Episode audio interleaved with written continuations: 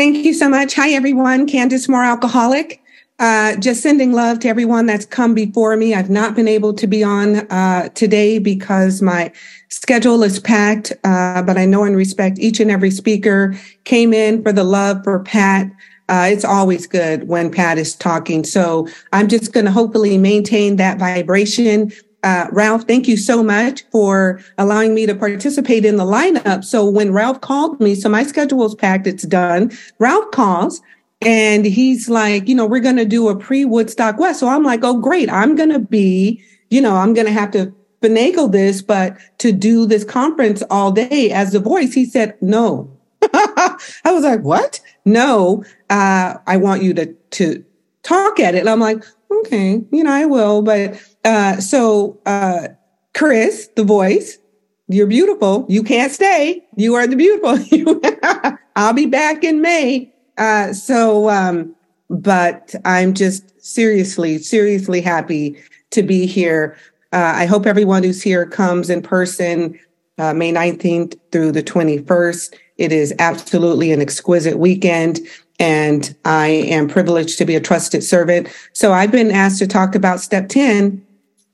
And uh, step ten for me is uh, a, a daily bath, right? Because what happens by the time I get sober is not only do I be, develop some spiritual muscles, but simultaneously I'm developing an ego.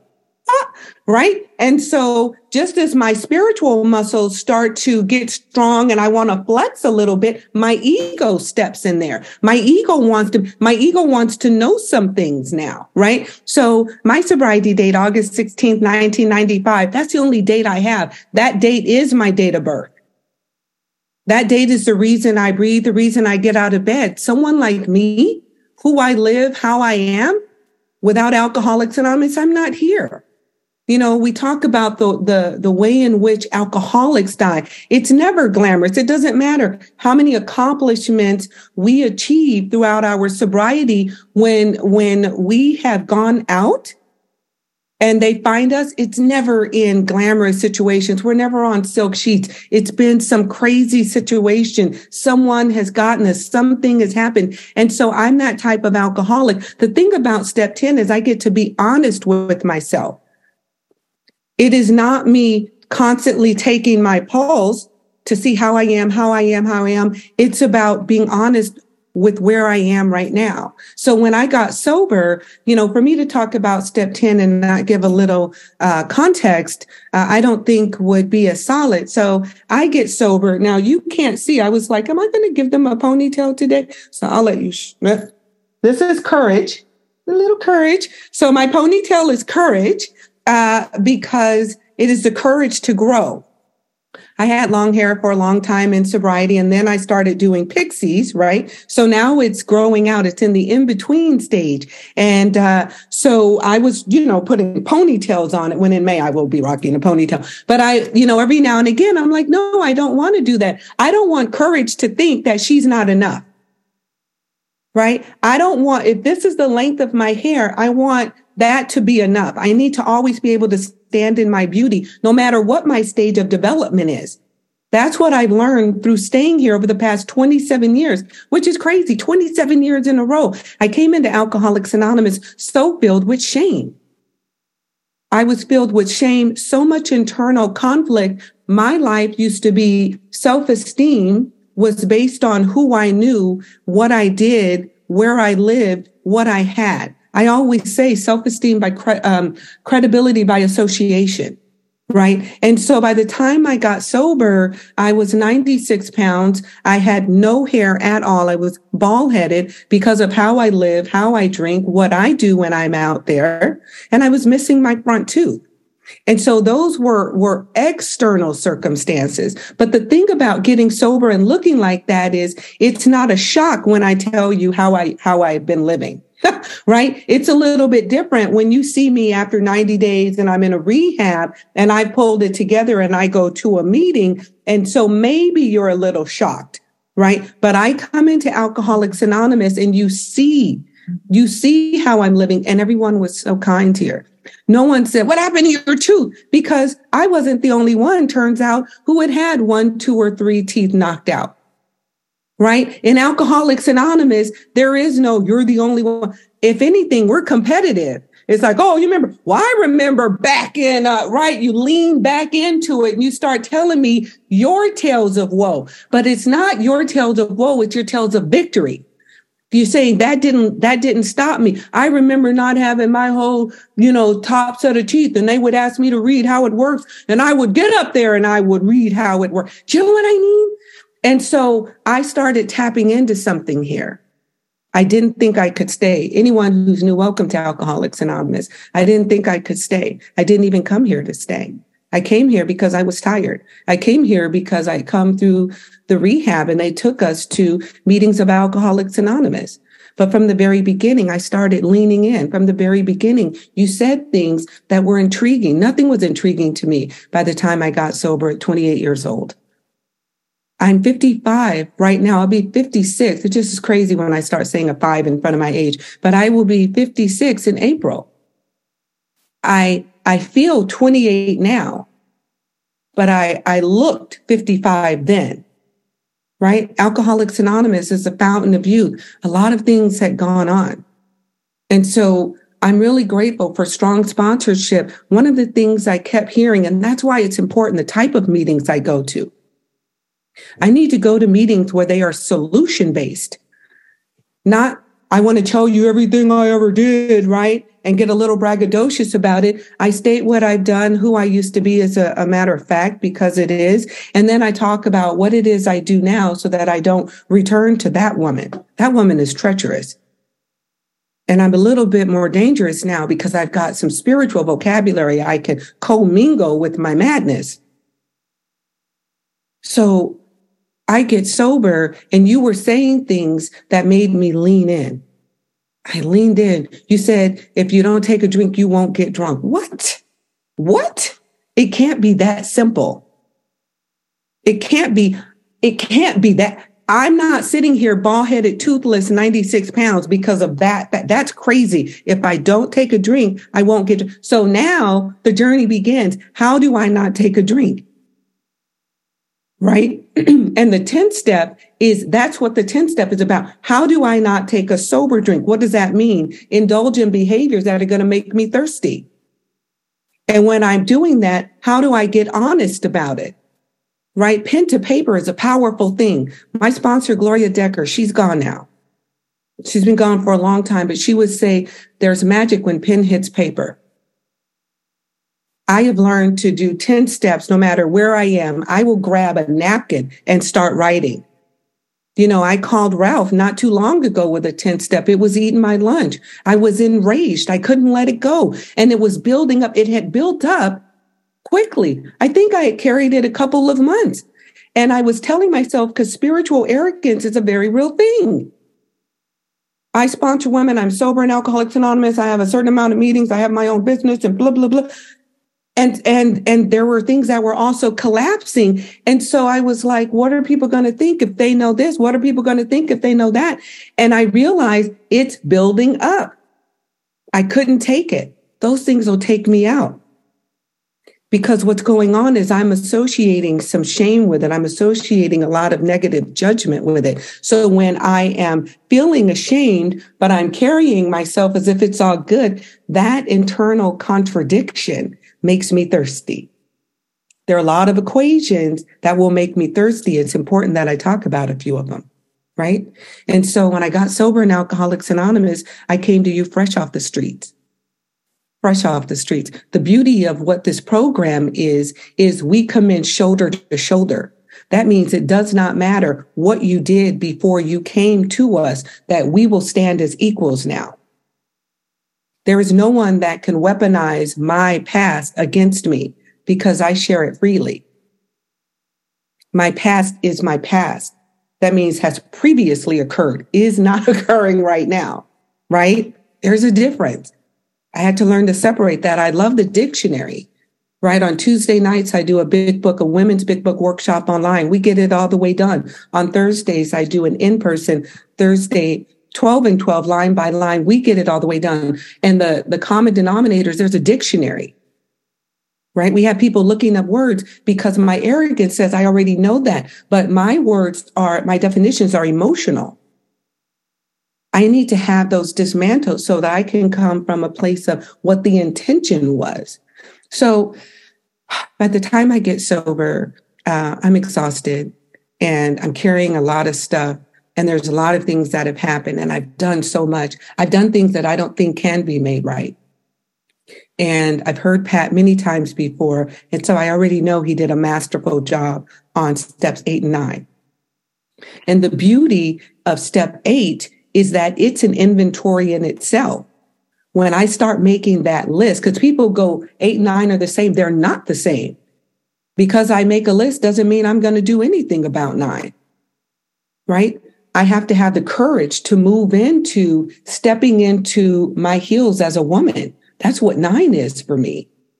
And so when I start participating in step ten, it says I've entered the world of the spirit. I'm not being driven by the same influences, by the same need that I had before to always be right, to always be on top, to always look good. I'm prepared to look bad, to feel good. I'm prepared to do that. Step ten makes that okay for me. Do you know what I mean? Uh, by the time I got sober, I had given birth to my daughter, had her when I was out on the street. It wasn't a pregnancy where we discussed baby names because that wasn't the type of life I was living. I was in public relations, right? So I wasn't quite sure what the name of the dad really was. And I remember going through that pregnancy, I'm terrified, and I'm also drinking and all the other things I do when I'm out there. And so just the the terror that was was so present in my spirit as my child was in my womb, it breaks my heart to think about that and what that's looked like. I wasn't going to have the baby because I came from a background where when I was little, things happened that shouldn't happen to children. And now I'm on these streets and I'm with these strangers and things are, things happen whether I consent or, or don't give consent. And I couldn't risk having a child being brought into that, that situation, but I also can't not drink, right? When we talk about step one is this isn't how I want to live, but I'm powerless to not live this way. This isn't the relationship I want to be in, but I can't stop hitting you. Right? I have a workbook and in it, I talk about abuse. And one of the sections is, I hit you because I love you. Because I used to be in domestic violence relationships. I was the abuser and I've been the abusee. But powerless to stop that behavior. And that was sober. Just so we're clear. Right? And so I am, I find out I'm pregnant. I'm drinking. I'm under the lash of alcoholism. That means it is not a partnership. This isn't a relationship where we are sitting down and discussing how we're going to build a bright future. I'm under the lash. It's an abusive relationship. I can't leave. I'll do anything to fix this relationship because I feel it's all I have. I feel that now the bottle is all I am. And it's subtle how it happens. I surrender a little bit at a time. You know what? It happens in Alcoholics Anonymous too. I surrender my will a little at a time. I surrender my ego a little bit at a time. I surrender my defiance a little bit at a time in favor of training my feet to suit up and to show up and to do what it is we do here. Step ten, continue to take personal inventory, not your inventory. I get confused about that because I think my life will be better if I take your inventory and let you know what you need to correct so we can work it out. You know what that looks like? Bondage. It looks like one more time I'm frustrated and life is, is screwing me over because I'm so busy trying to wrest satisfaction out of something that's not designed to be anything other than what it is in that moment. I lack the ability, right, in step four and the twelve and twelve to meet conditions as they are. And so I'm out on those streets and I'm drinking and I'm under the lash of alcoholism. I'm calling it a loving relationship, but anyone to the naked eye, they know that it's anything other than that. I find out I'm pregnant. I'm not going to have this baby. And I don't stand for anything, right? For the people whose sensibilities uh, that statement offends. When I'm drinking, I don't stand for anything. The The book in, in step two talks about many of us had moral and philosophical convictions galore. The only thing I was, I was, I had a conviction about was drinking, that I was willing to do anything and everything I needed to do in order to get it, period. Get with that or get gone. I am a team player, my team. So when I find out I'm pregnant, I can't have this baby. I can't risk the things that happened to me without my consent as a child, happening to my child, because I know the individuals that are in my life are not okay people. I already know that. Because water seeks its own level. And by this time, there are no lower companions. We all live in the same house. And that house is the street, right? And so when I make that decision, I learned through the, the media that someone in my family had been killing children, doing really awful things before taking their bodies apart and putting them in cement. And that person turns out to be my mom. So when I get sober, when I get sober, I come to you with all of that. Daddy's a pimp, mama's a murderer. I come from the streets, right? Total statistic, total statistic. So someone like me doesn't stay sober. And I've been in shelters. I went in shelters. I got more loaded in shelters than I did when I was on the street. There was everything. It was a shelter that had three levels. One level had this, one had a lot of business for a girl like myself. I could tell you that much. And so what that means is I was never at peace. I was never safe. There was no safe. My old sponsor, Clancy, would say no friendly direction. And so by the time I got sober, I remember giving birth. Turns out it was a girl. Turns out it was a girl. I named her Serenity. Just wanted peace. You know how you, you come from a life where you have a masterful tongue and you think you can do anything with this tongue, right? If I say it, this is what it is. That's the world I come from. That's the world of a hustler. If I say it, this is what it is. Baby, you know this is what we do, right? So I call my daughter Serenity because I want peace. I don't understand that my relationship, my primary relationship, I'm going to ask you during the, the next few minutes that I have to share, I'm going to ask that you look at and identify your primary relationship. Not the relationship you're saying is your primary, but you'll know by your behavior what always has your attention and what you do in order to preserve it. That's your primary relationship. And so I remember I named my daughter and I'm crying because she's beautiful and I feel ugly. She's precious and I feel damaged. She's pure and I feel dirty. And I remember holding her and she's shaking and they told me she was detoxing. So when I get sober, right, I don't see her anymore. Three days after I leave the hospital, that was it. I couldn't get sober. By the time I got sober, tried to get her, she had already been adopted. So I'm coming to Alcoholics Anonymous with all of that. And I remember in the rehab, and a rehab's not A A, but that rehab saved my life. Before A A saved my life, the rehab saved my life. They preserved my life in order for me to hear the message of Alcoholics Anonymous. A rehab is a business. A rehab is for short term. It is not designed for any long term anything. It is a short term solution. Alcoholics Anonymous or whatever your program is, those are designed to be a way of life. And it was in the rehab, members of A A came in and they were carrying the message of Alcoholics Anonymous. They talked about getting a sponsor. What's a sponsor? A sponsor has a working knowledge of all twelve steps. What are the steps? They're outlined in the big book. Oh, look at her cat. Your cat is so cute. I can see my screen and, and what is it? Miss Pachez just picked up her baby. I have babies. I have two cats and they're safe and they lay on my chest because I'm a safe space because they know I won't hurt them. That's a big deal. It's not a big deal maybe to someone who has a low bottom. It's a big deal for me. I never laid on my, I had never put my head on my mom's chest. Well before she started killing kids, she was a danger to everyone. It's a huge deal to, to be safe enough to be able to do that, you know? So I come into Alcoholics Anonymous, and you guys are telling me, and when you get out this rehab, make sure you go to meetings.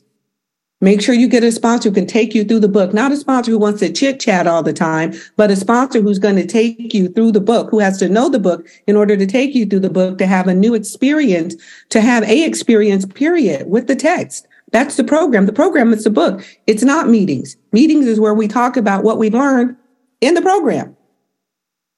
And so I remember being asked to take step one, right? And we go through the big book, but step one is internal. Have I conceded that this relationship won't work anymore? That's all you're asking me. And you asked me that several times. At twenty-seven years sober, you're still asking me that. What is the relationship I'm in now? Am I in a relationship with something I'm so desperate to have? I think if I get this, I'll be that. Right? What is it that I'm seeking that is external that I feel has restorative powers? Because whatever that is, that's the drink. A higher power is many things.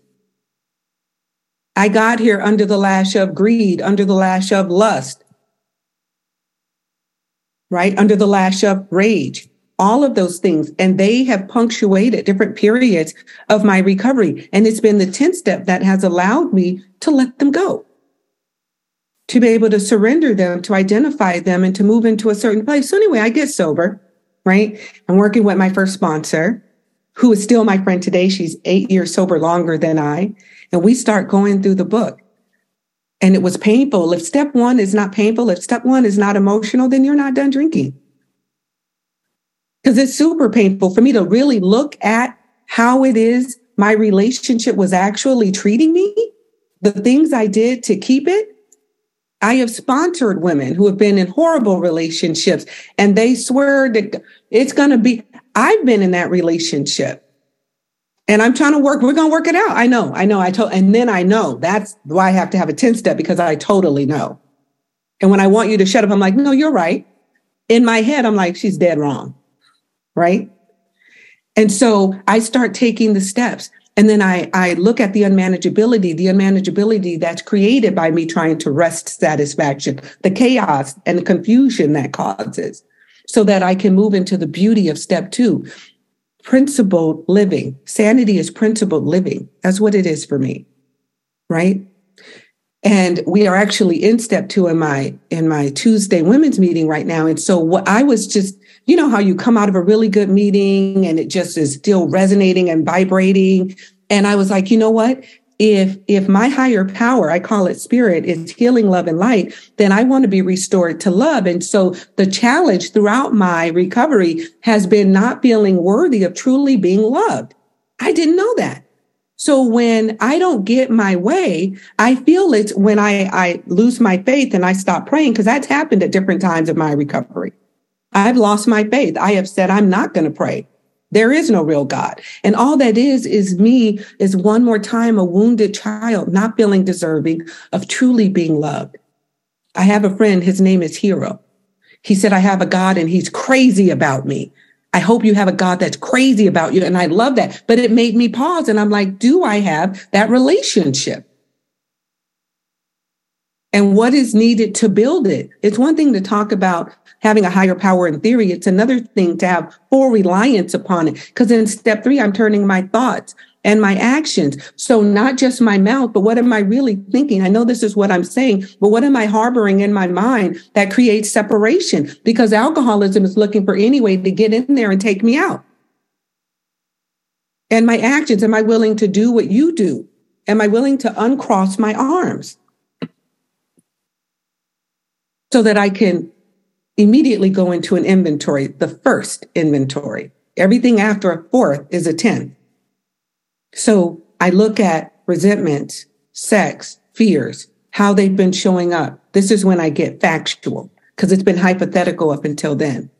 And I share it with the sponsor so that that sponsor can share back. A sponsor is not just receiving. A sponsor is going to share back. So I know I'm not the only one. Everything about this is I can't be the only one, or I can't stay. If I'm the only one, that creates isolation. And then six, I look at how my fears have shown up. That's all step six is. In what ways have my fears shown up? In what ways do I not feel I have fully been restored? When I feel I don't have enough, I take more than I need. or I just take yours, period. Sober. This is why I have to stay. This is why I need a step ten, because I'm going to do it sober.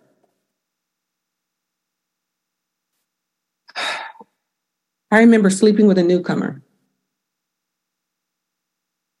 It's the one thing I don't want in my A A story. I feel strongly about a lot of things, but predators in A A is, is not okay. Predators in Alcoholics Anonymous is not. What does that mean? It means someone who preys upon someone is who's not even developed enough to know what their favorite freaking color is, right? And so I meet this person. I was going through a breakup. I'm sober. And I meet this person months ago when I had spoken in a different city. And that day I had just gotten my butt beat by my partner, the partner who was a rebound from the partner I was really in love with, right? Because now I'm living like I'm drinking, sober. And we had fought and I had lost. It wasn't even fought. I had gotten beat upside my head, period. And then they took me shopping, right? So you may have a busted lip, but you go look cute. And then I go speak at a meeting. And I see this person, uh-oh, uh-oh. Even in my, even in my woundedness, I remember perking up like, oh, you know, hey, right? I just got this applause in the meeting of Alcoholics Anonymous. They're telling me that I'm like some type of guru. And I was like, what? I'm living like I'm slumming on the streets. And so months later, that person was with someone. I saw when they put their hand on their wrist very possessively. I was like, I don't even know you. I'm good. Right? So months later, I'm still in the insanity of how I'm living. I'm sleeping with this person. I'm cheating on the person that I was cheating with when I was in the relationship. And they come into a meeting and says, oh, I remember you. You're like an A A icon. Oh, what? Now, everyone in the meeting I was going to didn't think I was an icon. They had a lot of thoughts about me, but it wasn't icon because they saw how I was living. They knew that I had slept with someone who was struggling, had time, but was struggling, wasn't developed. I knew better, but I couldn't do better. And so I didn't want to ask this person how much time they had because I don't want to know, because I don't think it's going to make a difference. That's how lost I was. My sponsor, Gloria Decker, was dying. I had just had to leave the relationship that I almost died in, but still wanted back. And I'm showing up in A A and I can't, I have Tourette's. I can't just sit quietly in a meeting. And I go, we were going to bowling. Someone was having a birthday and everyone was going bowling. And so me and this person, I was like, you can drive with me. Set up. You can drive with me. Right? You can ride with me. And we we ate and they're flirting with me. I don't want to know how much time you have because I suspect it's not a lot. I don't want to be held responsible. And then I tell my sponsor, I had an interim sponsor for four months, Karen Garrison. Loved Karen. Loved Karen. If anyone had the privilege and the honor of knowing Karen, Karen was everything. And I said, this person is, you know, they had told me they squeezed out the information, right? And I said, they are ten and a half months sober in the middle of a fourth step. In the middle of a fourth step. You know, like if it couldn't get worse, then you say that in the middle of a fourth step. And so she said, well, we don't want to get in the way of anyone's recovery. Why don't you wait ninety days, go to coffee with them and ask how their day is? I said, because I don't give an F how their day is. Well, that's a problem anyway, that I would want to to express myself intimately with someone that I actually don't even care how their day. I said, if I want to go to coffee, I'll go to coffee with my friends and ask them how their day is, because them I care about. And I said, you're right. I won't sleep with them. Went home, slept with them. Right. So they're calling me every day, every five minutes the next day. And I say, I have to talk to you. And I remember them saying, my sponsor said you would do this to me. And while this is going on, right, because when we talk about, that was step six, lust. And it wasn't a desire to be touched. It was a desire to be restored. That's where defects come from. That's the fear when I feel broken. But I'm not doing an inventory through all of this. I don't want to look at my behavior. I'm running from myself. And the desire to drink is so strong, and I'm showing up in meetings, and I'm speaking in meetings, and I'm doing all the stuff in meetings, and I'm talking like I have a program, but my life, I'm homeless emotionally, spiritually. And I remember having to uh, go through the steps again to save my sobriety. I had to go through the steps again to save my sobriety. And so when I was doing all that, looking at seven, humbly asking Spirit to remove the shortcomings, but I wasn't staying step seven because these are survival instincts that I'm on now. So I want you to remove them, but not all of them, because I don't want to be weak and I don't want this to happen again, me feeling exploited. This is all the, these are the things that have made me thirsty. And looking at the list, the sober list of harms I had done was more painful than the list of when I was newly sober and had made an eight-step list. To see the ways in which I had actually shown up in Alcoholics Anonymous on this planet when I made my first list of amends and my rounds of amends, I said I would not behave like this anymore. I didn't understand that healing takes time. Healing takes time. And so I've had to grow out of behaviors. In order for me to come to believe, I have to be willing to move into a different space. And so I started making amends and I started feeling clean. And in order for me to stay clean, I had to get with the ten step. I had to get into, so when I do a ten step, it's, I do extended columns and there's, there's several columns, right? So there's more than four in the ten step I do. There's many ways to do a ten step. There's also the halt inventory, right? And so I, my one of my babies was like, what's a halt? And I said, hungry, angry, lonely, and tired. When I can't just do a regular inventory, I can write literally H A L T and look at what am I hungry for? What is it that I'm trying to, that I'm craving in my spirit?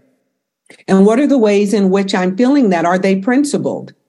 What am I willing to surrender? How is that showing up? What am I willing to surrender? Angry. What's pissing me off? What is it that I have the, I've not been able to accept as it is?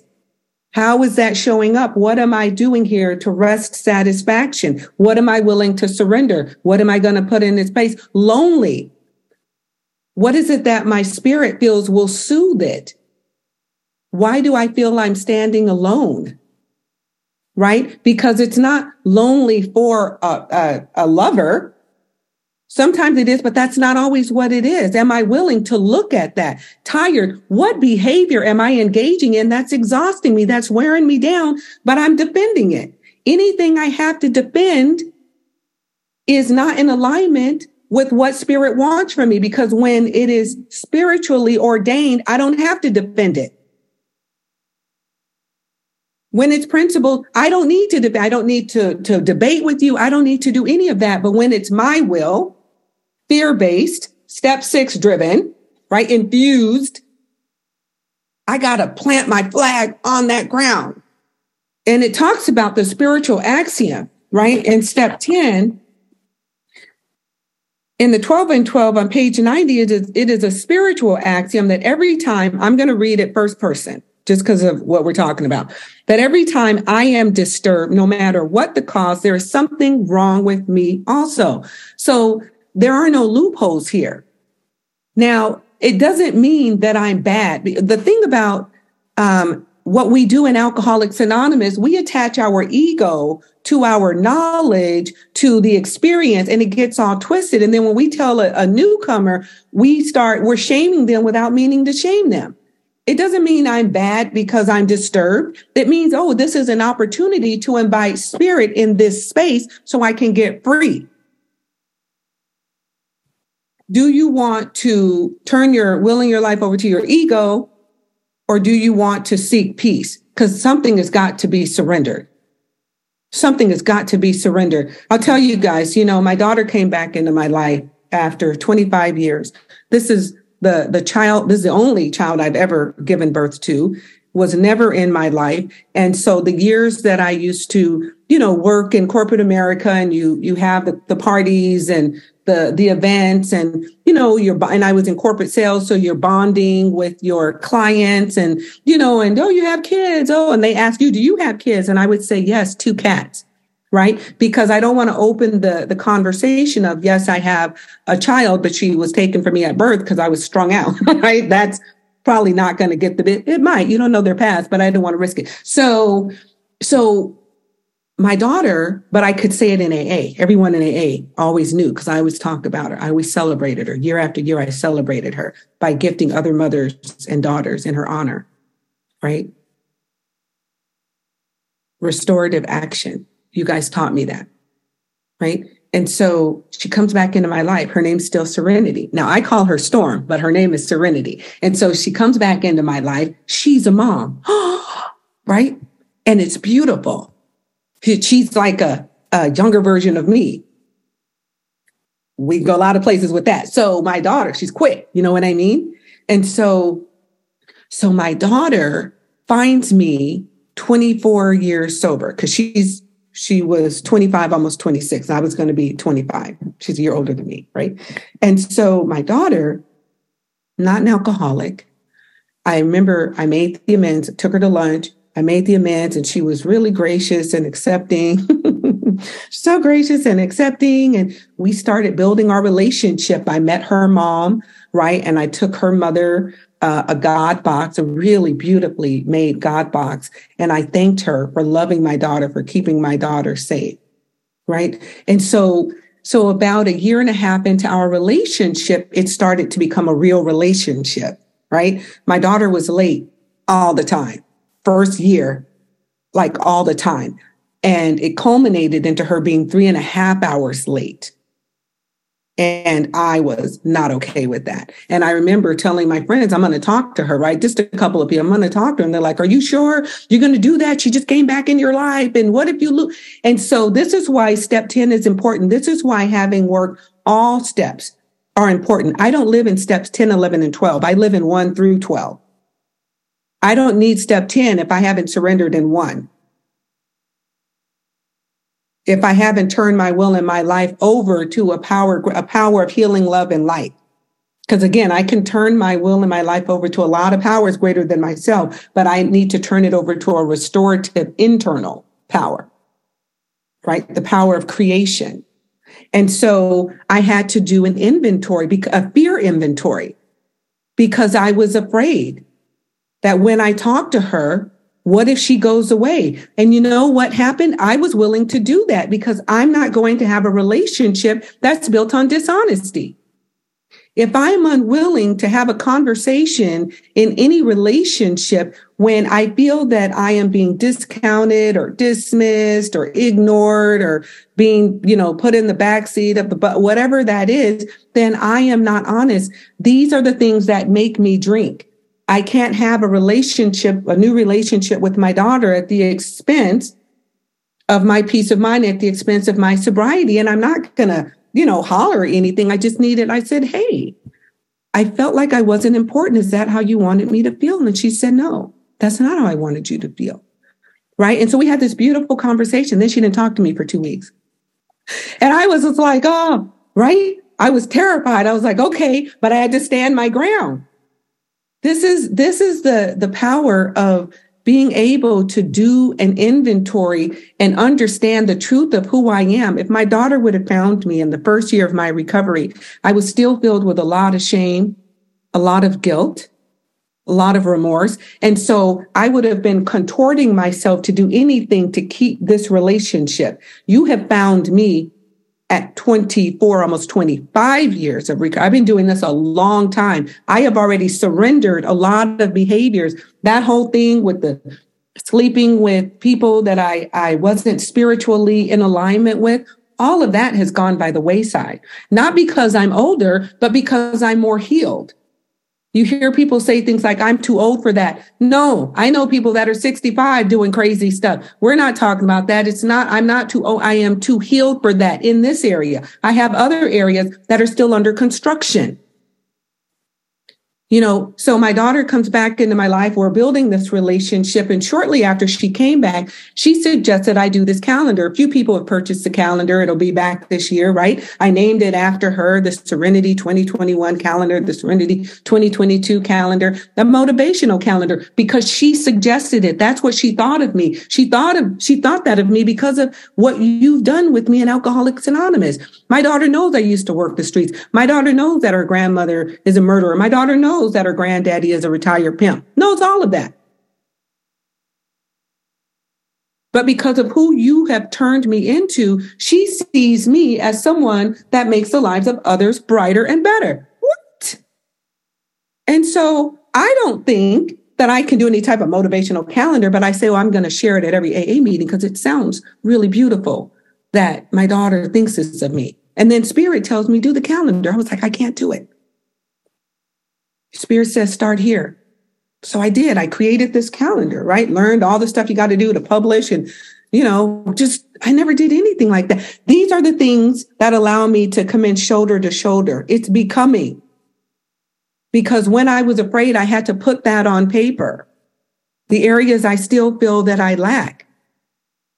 You can do an inventory on the defects of character, literally list all of the defects of character and break that down. What are the fears? How is it showing up? What are you willing to surrender? There's different inventories. It just depends on, on, on the relationship you have with this text, where you're willing to go with it. And are you willing to look at this stuff? Are you willing to get honest about where you are as you are for as long as you're going to be in that space? So, so I, I, I do the calendar and um, we're doing all of that, right? Everything is moving along. And uh, and my, my daughter has said that she wanted to meet her grandfather. And I was like, okay, that's great.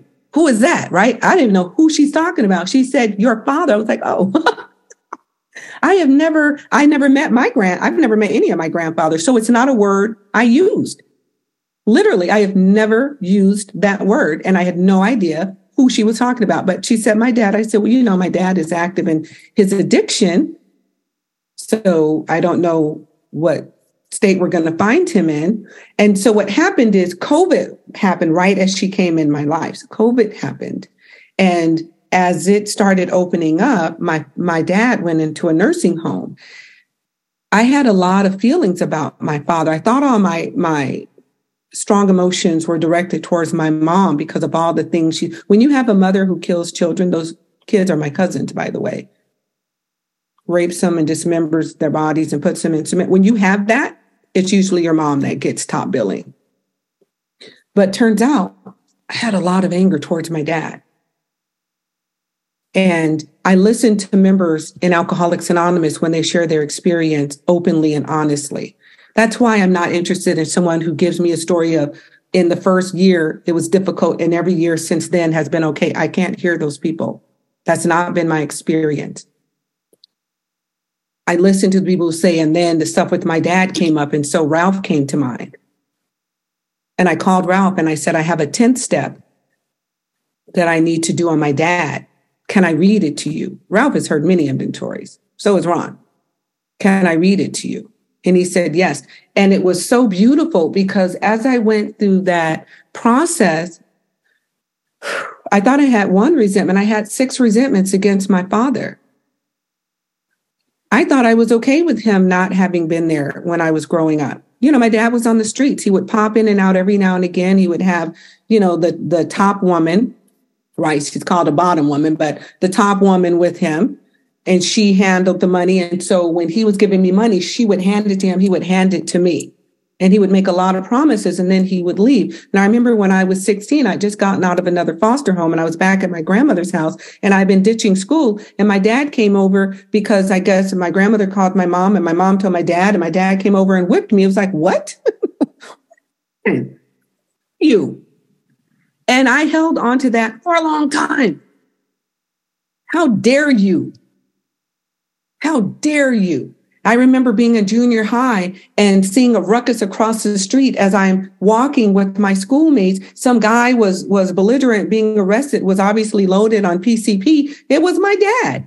And I remember being frightened that he was going to say something and my friends were going to know, but he was so loaded, he didn't even recognize me.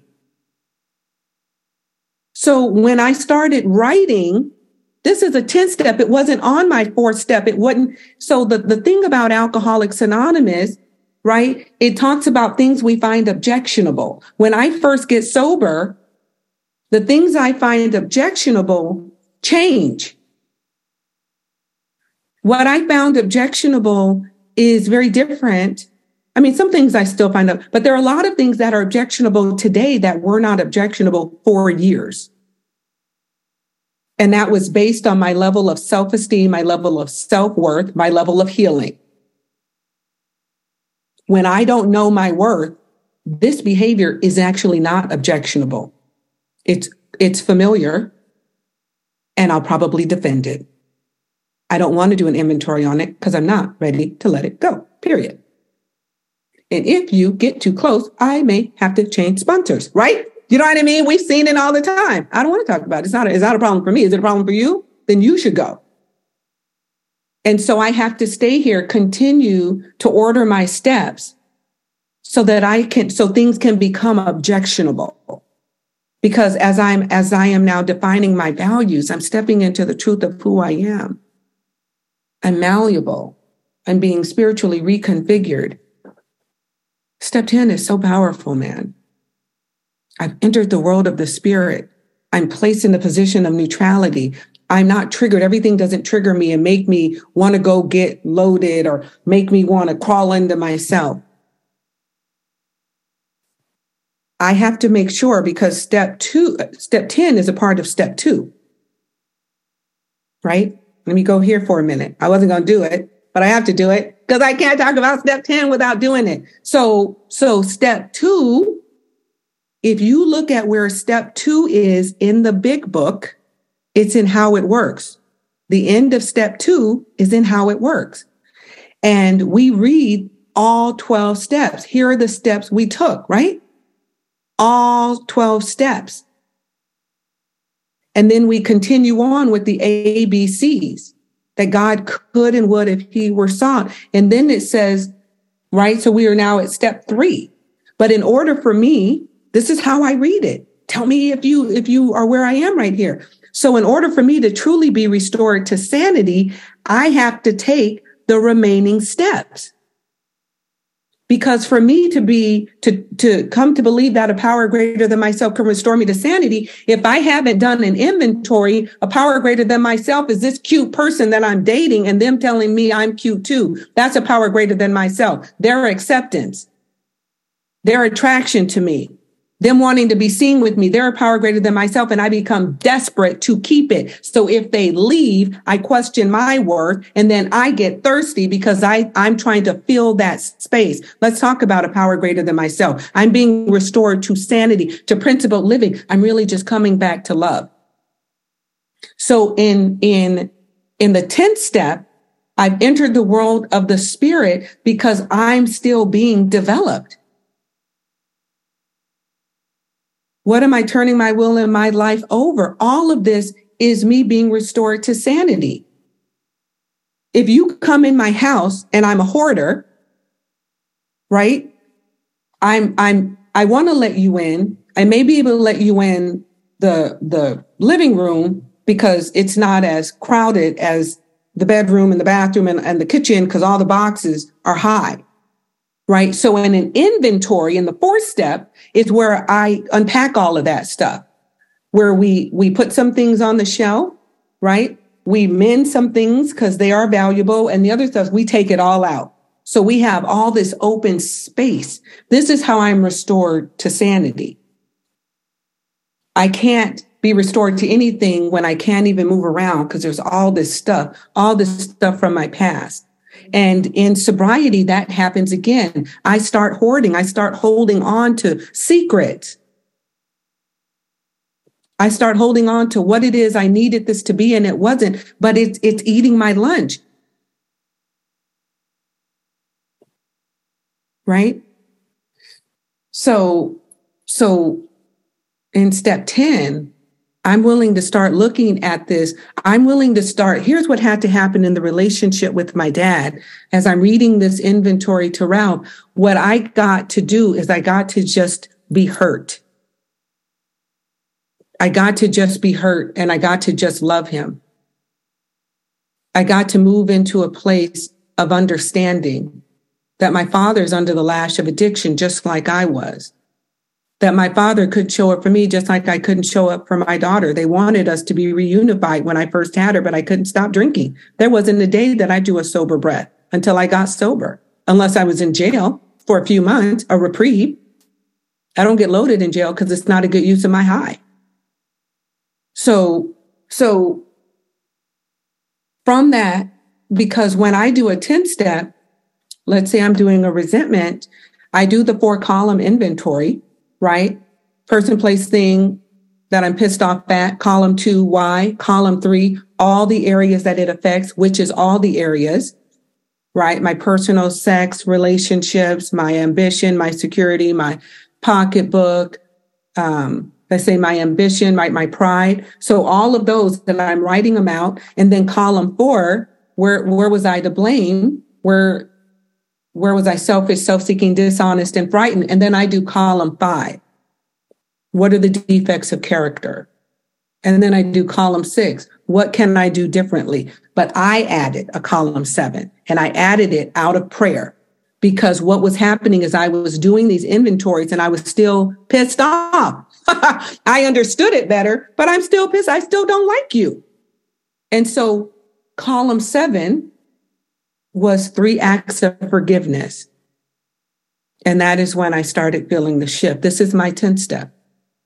After I write all of those columns, three acts of forgiveness.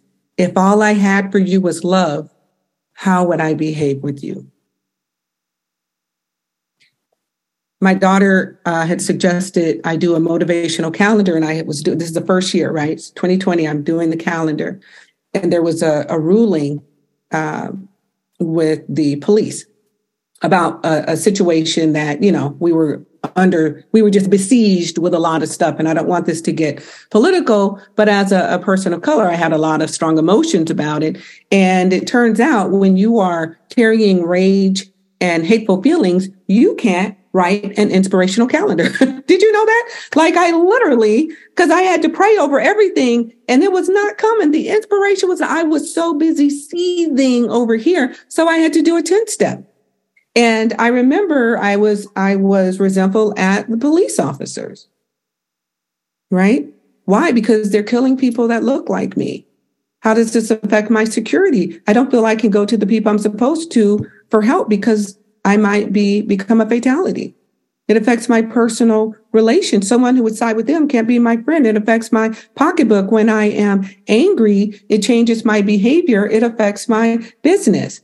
I'm not receptive. I become brittle. When, how does it affect my sex relations? When I am enraged all the time, I become unapproachable.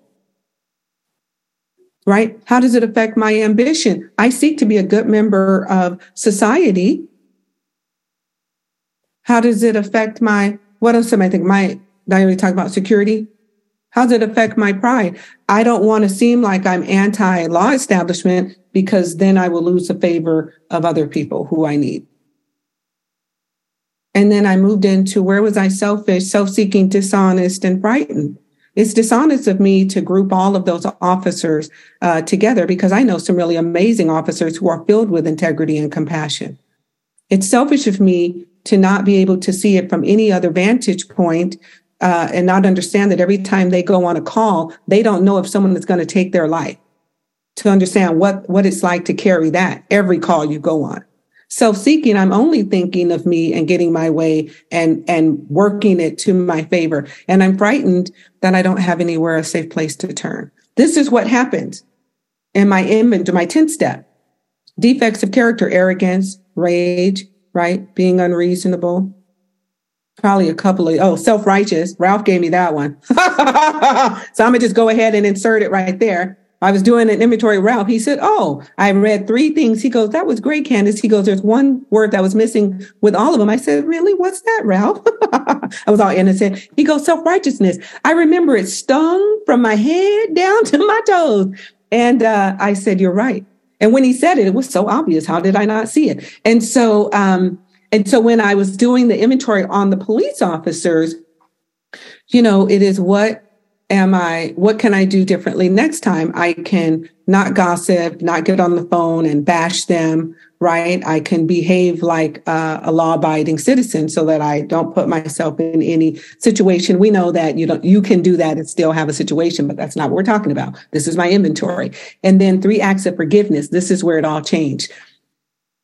Three acts of forgiveness. When I see it, so the first one, when I see an officer, I wave and I smile. So if they're not in my direct line of sight, if they are in my direct line of sight and I approach them, I am to say, hello, thank you for your service. And I remember when that came up, I was like, no, but it was like, yes.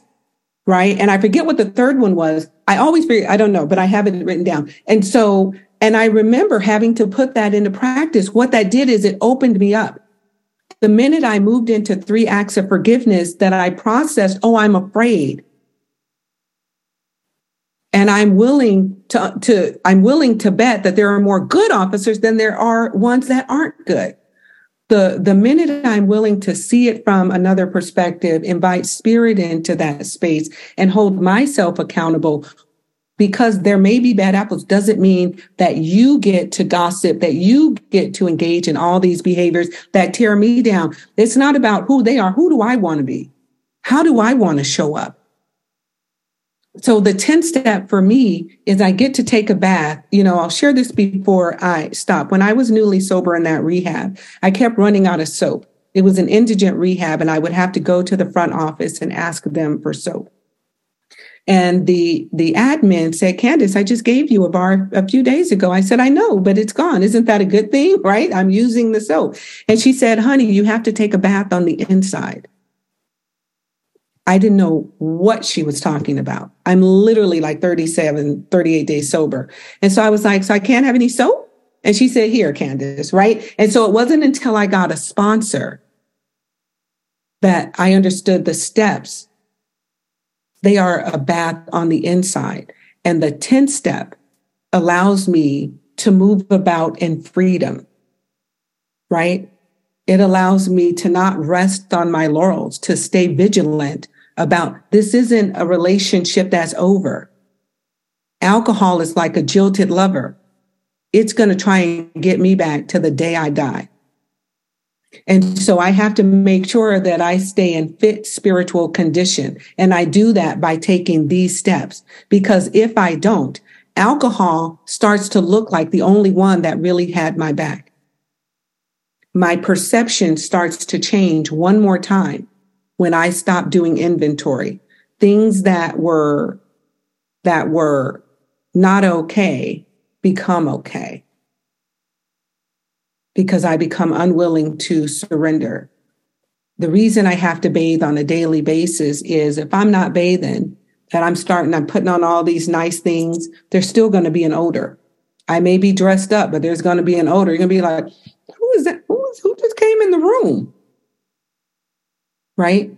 So we radiate from the inside out. I have done a lot of stuff.